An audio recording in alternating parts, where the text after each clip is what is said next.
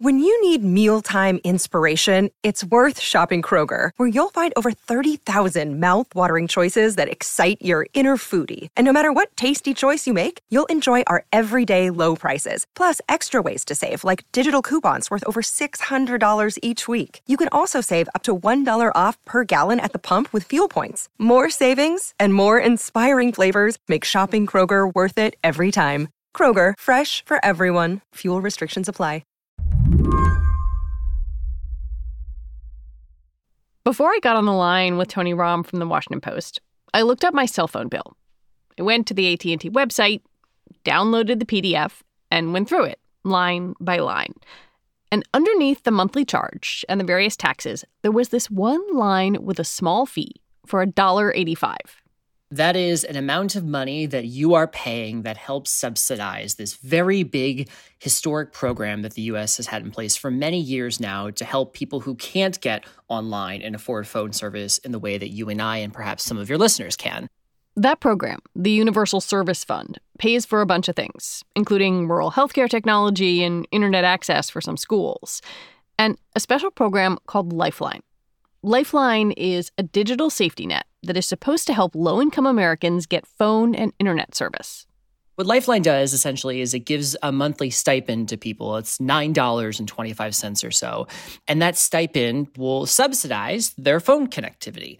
Um, there's just one problem, and it's that Lifeline plans kind of suck.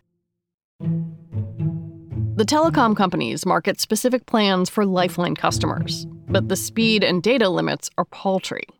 Plus, the program itself is riddled with problems. Many of the people who are eligible aren't even able to sign up, leaving Americans who desperately need to connect simply unable to do it. And so it has really become this big question in this very digital age, uh, especially during this pandemic, are the programs that we have in place to really help people afford access to the internet uh, and, and communicate with each other at a time when they can't meet in person? Are they doing what they need to be doing? Are they sufficient? And increasingly, the answer appears to be no. Today on the show, how a program meant to connect low income Americans with phone and internet service has instead kept them stuck as second class digital citizens, and how the pandemic has made it all worse. I'm Lizzie O'Leary, and you're listening to What Next TBD, a show about technology, power, and how the future will be determined. Stick with us.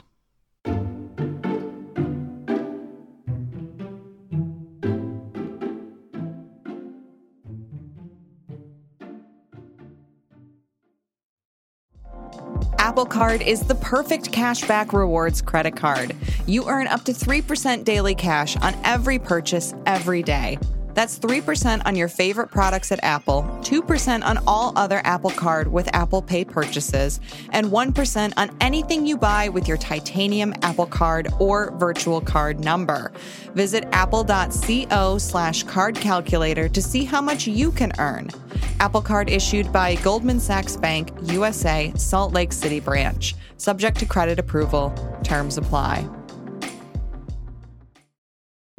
Families have a lot going on. Let OLLY help manage the mental load with new cognitive help supplements for everyone four and up, like delicious Lolly Focus Pops or Lolly Mellow Pops for kids. And for parents, try three new Brainy Chews to help you focus, chill out, or get energized. Find these cognitive health buddies for the whole fam at olly.com. That's O L L Y.com. These statements have not been evaluated by the Food and Drug Administration. This product is not intended to diagnose, treat, cure, or prevent any disease.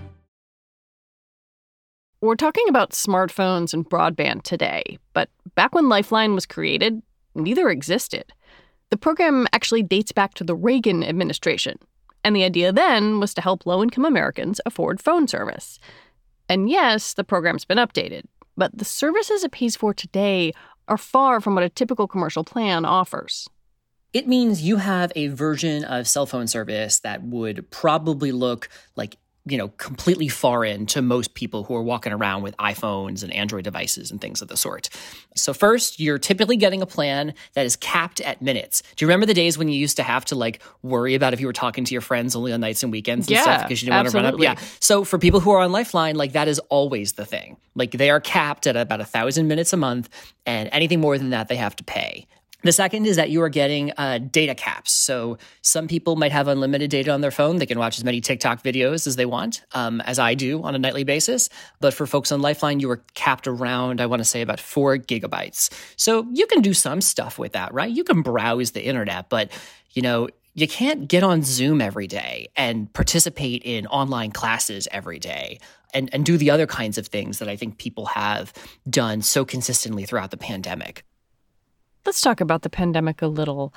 In the story that you wrote, I was really struck by the description of a man named Harold Valentine. He's a 78 year old stroke survivor in DC. Tell me about him. Yeah, Harold is like many people I spoke with for the story uh, who rely on programs like Lifeline, but have discovered in very unexpected, direct ways how Lifeline does not work well for them. So, you know, Harold gets, you know, he, he, he participates in a program. The $9.25 is paid on his behalf to a carrier, and he gets his thousand minutes a month and his few gigabytes of data a month. And that, for the longest time, was enough to kind of get by in this city because he was still able to go out and see people or he could go to the library to access the internet, whatever um, the case may have been. He had other tools available to him. But then the pandemic happened, and some of the things that he liked to do the most uh, shifted online which for you and I might not be a big deal, but for someone like Harold, it has been a serious problem. So, for example, he participates in this uh, regular chat through a local hospital here uh, that helps people who deal with short term memory loss and people who have survived strokes and things of the sort. Um, it's called Club Memory. And he no longer can participate in the same way as some of his peers. You know, some of them are online, transacting through Zoom, you know, they're talking to each other, they can see each other. Um, he can't he's got to dial in using his phone. Uh, he can't stay the entire conversation because he knows that he doesn't have enough minutes to do this. Uh, and he told me that he was afraid of participating fully because if something happened to his family, you know, how would he be able to talk to them? What if he had exhausted his minutes by the end of the month? Most of us do not think twice about signing on to a Zoom meeting. We just sort of get angry about having to participate in the first place. But for so many people, it is a luxury to be able to participate in those Zoom meetings with the video turned on. Um, it is a luxury to be able to speak to family members without running into various obstacles. Harold's story was really poignant for me.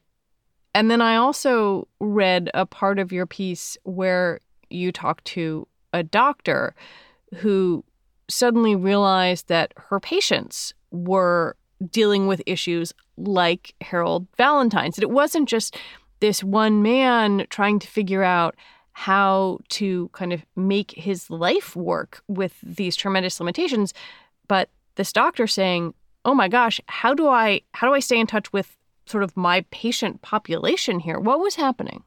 Yeah, you know, in, in, in, her case, Dr. Ebony Winford, I spoke with her. She's, you know, based in a clinic in Tennessee. And, you know, she told me that her trouble has been talking to patients since everything's shifted to telehealth. In communities like hers, uh, where the digital divide is pretty prevalent, you know, shifting to telemedicine is not just as, as simple as calling some people or, you know, using some Zoom calls online the doctor herself is a behavioral health specialist.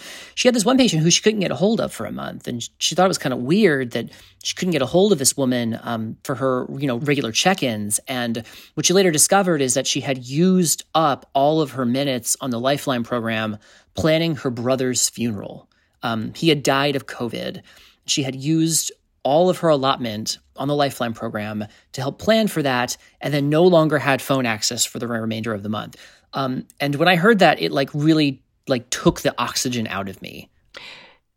When you wrote about this, you really walked through a series of disasters that changed the way presidential administrations think about getting people connected. Um, Hurricane Katrina under the Bush administration being a big one. I, I covered Katrina, and it was very hard to reach people because, particularly um, the most marginalized communities simply did not have digital access and, and telephone access in a lot of ways.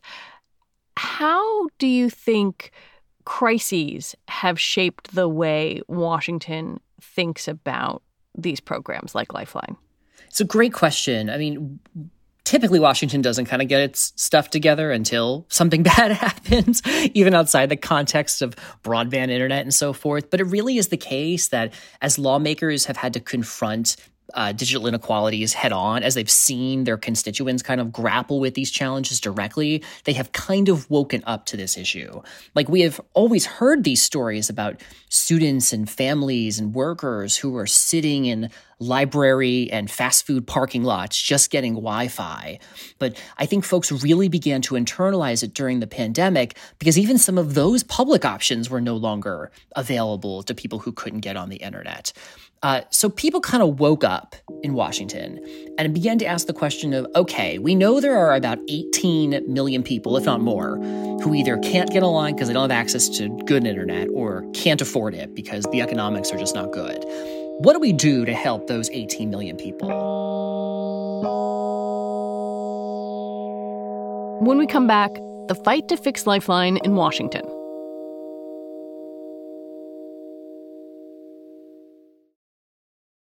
This episode is brought to you by Progressive Insurance. Hey, listeners, whether you love true crime or comedies, celebrity interviews, news, or even motivational speakers, you call the shots on what's in your podcast queue, right?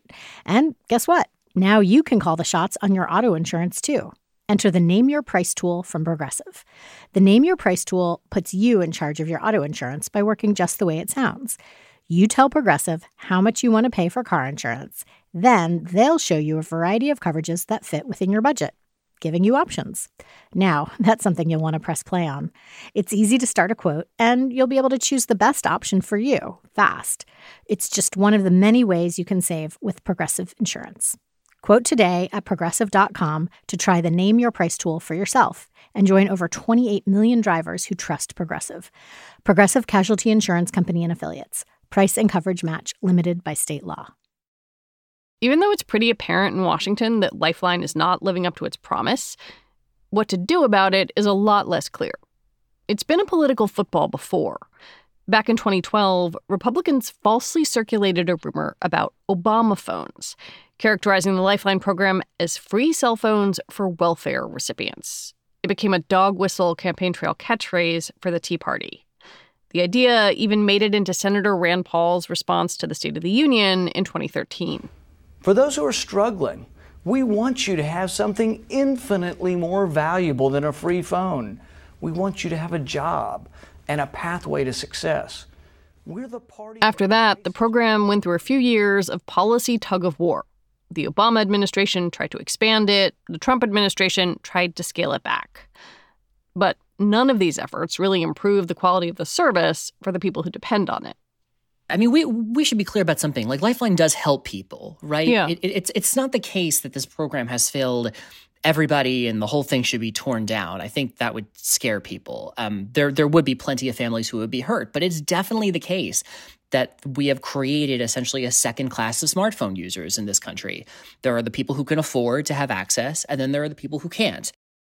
All of this has come up as Congress has been trying to hammer out a pandemic relief bill that will likely include more money for broadband access. And that has sparked a larger and more divisive conversation about what the government ought to do to help people get connected and narrow the digital divide. Like a lot of fights in Washington, um, the policy fights around Lifeline come down to money. How much does it cost overall? Well, it sort of depends. I mean, the Universal hmm. Service Fund is a $9 billion program, and that money is split across a couple buckets. That includes the program we're talking about, Lifeline, and it Yep. also includes other things to build out internet architecture and help schools get online and so forth. The issue, though, is not just about how much money we spend, it's about who's paying. Right now, that is paid for through fees that are essentially imposed on your, your regular monthly bills. But there's this question of whether we should expand the fees. Should white should you know Congress and the White House put forward some plan for the government to pay for it? Should we tax somebody else uh, to pay for all of this? Something's got to give. Tony says there are two conversations happening around broadband access right now the short term fix and the harder, longer term one. The first is that we're all talking about another round of coronavirus aid through another stimulus package, right? And so that has given us an opportunity to take a look at a number of gaps that exist in the economy and try to plug them on a short term basis. And one of those is broadband. So, in the proposal that Congress passed in December and in the new proposal that they're considering now, there are buckets and buckets of billions of dollars of aid to help people get online, including one program that'll help people pay for their monthly bills if they fall behind. Uh, the second, though, is his long term conversation about what happens after all of that, and that's been the more difficult conversation because it's really going to cut to the to the to the heart of like what the government's role here is in providing a new safety net program for the digital age. Lifeline has cost two point four billion dollars. That is a raindrop of money in the scheme of the federal budget. Why is something so small so divisive? Partly because of where the money comes from. So remember how we started the conversation it was it was about your bill and yeah. the money that you pay every single month goes into this program for Lifeline and then is redistributed to people in the form of subsidies. And so there are really two choices going forward. In one world, we expand the number of places where that fee applies. So maybe someday you could see fees applied to your internet bills, maybe a dollar or so a month. And you can easily see the pros and cons there, right? You, quickly it becomes a question of, oh, the government just imposed a new tax. Mm-hmm. So hmm. lawmakers are kind of reticent to do that, even though they know it's probably not a bad idea. The other side of this is that Congress would do it. So, you know, to your point that this is like a drop in the bucket, you know, Congress could just throw a couple billion dollars every every year or two um, at authorizing some really great, amazing program to help people get on the internet. But the concern there, especially among Democrats, is that we would then have yearly fights over internet access, much in the same way that we have yearly fights over everything like unemployment hmm. insurance and other safety net benefits. So, in both options, there's a solution. We, we are not short of ideas here, um, but we are perhaps short of political will. We're not just talking about financial barriers, though. One thing I noticed in your reporting is how few of the people Lifeline was meant to help are, are actually using it. What is happening there? Right. There are kind of couple issues. The first is that the service sucks. You're right? Let's just call it what it is. If you're if you're the kind of person that uh, has to choose and you're deciding how you want to spend a limited amount of money every month and you see that this program is not going to fit all of the things you need, it's not going to give you this the the service you need, then some people just don't apply for it at all. The second reason is because signing up to do so is kind of like worse than doing your taxes in some cases. I, think um, the government had this very fancy system it tried to put in place uh, a few years ago to help people sign up online, kind of automate this whole process of figuring out if you were eligible. The government did that because there were some historic concerns about fraud in the Lifeline program. And what ultimately happened is that the technology, which we know here in Washington as the quote national verifier, uh, didn't work so well.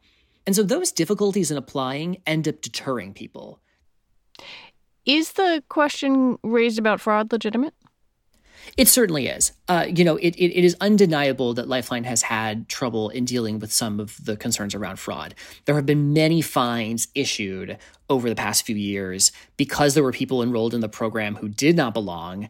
Uh, so, and, and, and even the Government Accountability Office, you know, the nonpartisan watchdog here, did a huge study on this and found, I believe it was like a million or so people who were suspicious on Lifeline rolls. However, dot, dot, dot, there are also some in Washington who have used the fraud piece as cover to try to take apart this program because they generally don't feel that it should be Washington's responsibility to offer it.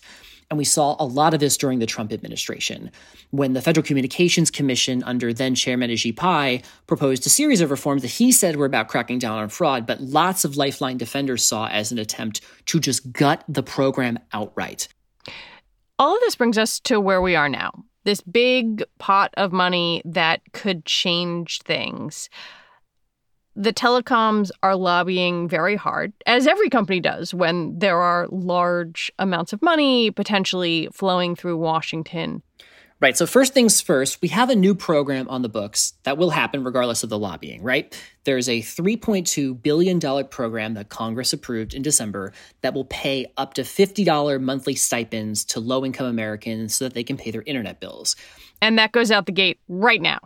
Uh, it'll go uh, sometime. Uh, they have finished the process of writing the rules for it, right? And we think that once they check all the boxes and get all of the programs and stuff ready to offer it that it, we're probably talking end of April, beginning of May. Mm. And, you know, we in journalism are taught sometimes to not use the word historic to describe things because it's kind of hyperbolic, but it is fair to say this is historic. We have never had a program like this of this size paying this much money to this many people to help them afford internet.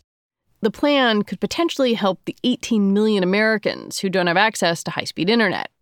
The students who've been trying to make remote school work on slow connections, the people like Harold Valentine from Tony's Story, who are rationing their cell phone minutes.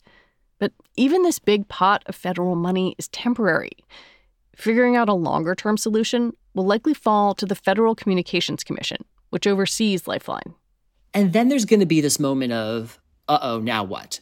Because there are lots of people who have been then getting federal help, including perhaps some families who had no internet before this $50 benefit came into effect, who are going to be faced with this cliff in the words of Jessica Rosenworcel, who's the chairwoman of the FCC now.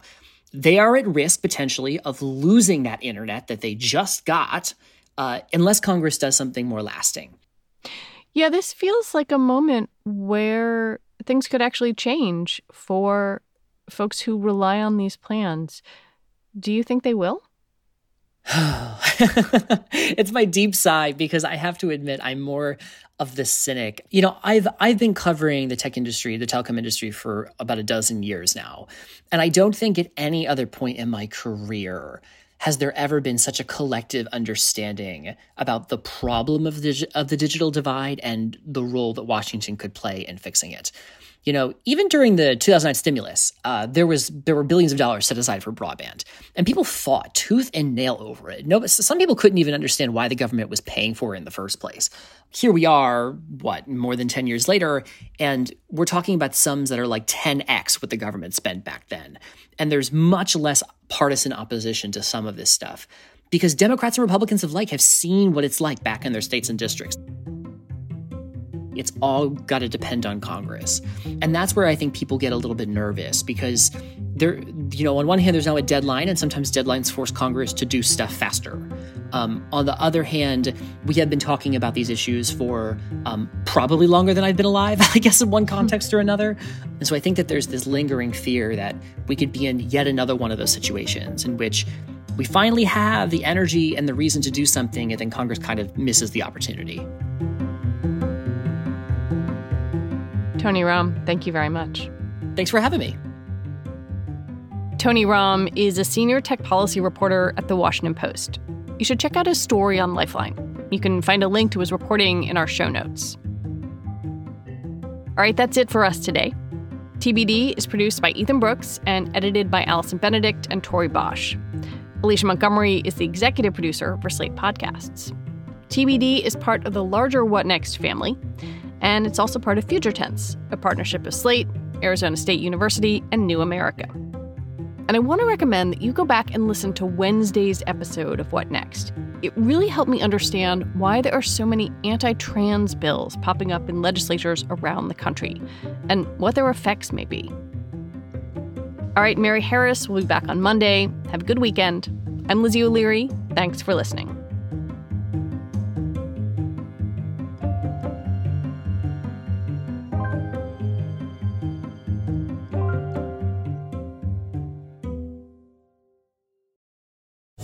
Lucky Land slots, you can get lucky just about anywhere. This is your captain speaking. Uh, we've got clear runway and the weather's fine, but we're just going to circle up here a while and uh, get lucky. No, no, nothing like that. It's just these cash prizes add up quick. So I suggest you sit back, keep your tray table upright, and start getting lucky. Play for free at LuckyLandSlots.com. Are you feeling lucky? No purchase necessary. Void where prohibited by law. 18 plus terms and conditions apply. See website for details.